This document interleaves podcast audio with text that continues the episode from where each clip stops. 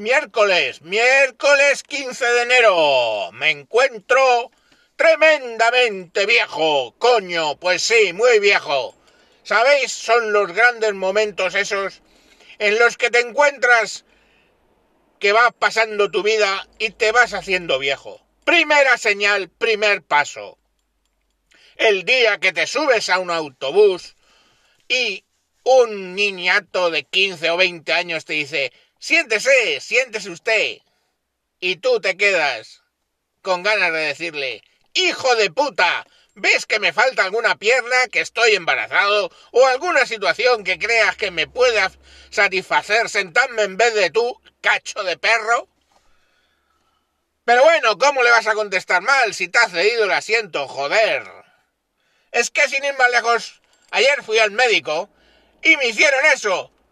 No sé qué cara me vieron. En realidad no iba malo. Iba a pedir recetas porque esa es otra cosa de los viejos, señoras y señores. Y cuando digo viejo es que tengo 52 años.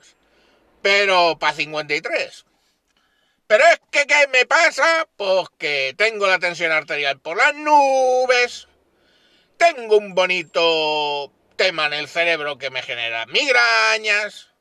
Y de postre, a veces la próstata me pone a dar por saco. Conclusión, de vez en cuando me tengo que tomar tres pastillas o cuatro, literalmente, de una tacada. Y para que no se me vaya el sueldo en pastillas, voy a la seguridad social, sí, que ya la pago, coño, todos los meses. Y le digo que me lo recete de una prostituta vez. Y estaba yo ahí para mi receta del abril, cuando un niñato de los cojones se levanta y dice, siéntese usted, caballero.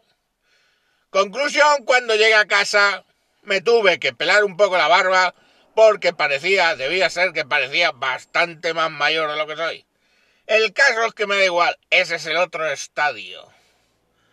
El tercer estadio que os pasará antes de todo eso es cuando os tratan de usted estos de niños de la LOMSE y la LOXE, que no tratan de usted a nadie, tienen los santos cojones de venirte a decir de usted.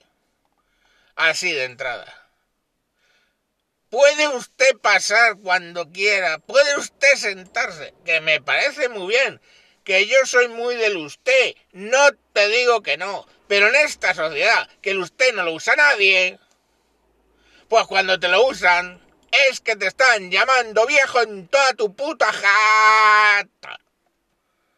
Es así, te han llamado viejo. Asúmelo, asúmelo.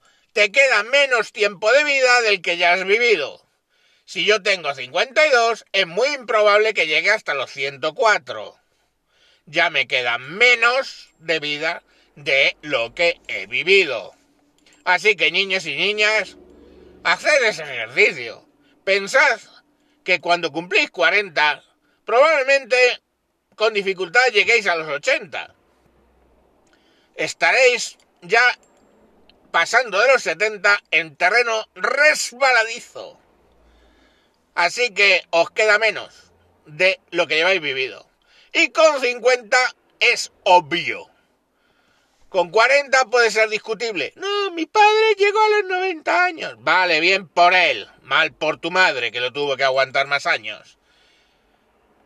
Pero con 50 no hay discusión, campeón. Puedes contar con los dedos de la mano y si te falta uno usar la polla para saber cuánta gente llega en este país a 100 años. Así que... ¡Qué bonito! ¡Qué ilusión! Me hace ser viejo un cojón. Por no hablar de que con 52 años, como le dé a la empresa por ponerte en la puta calle, cosa que va a hacer con 57 o 58, vas a buscar trabajo por mis cojones. Y os recuerdo que yo me tengo que jubilar ya con 67 añitos. ¡Ay, qué bien! ¿Y qué hago yo? Me cago en la puta. Desde los 57 a los 67, ¿habida cuenta que el paro dura dos años? comerme los putos mocos. Sí, has acertado, hermano.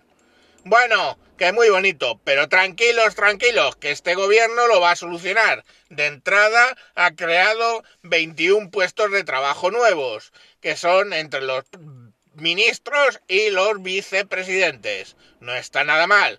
Así se empieza, fuertecito. ¡Hala! ¡A tomar por culo!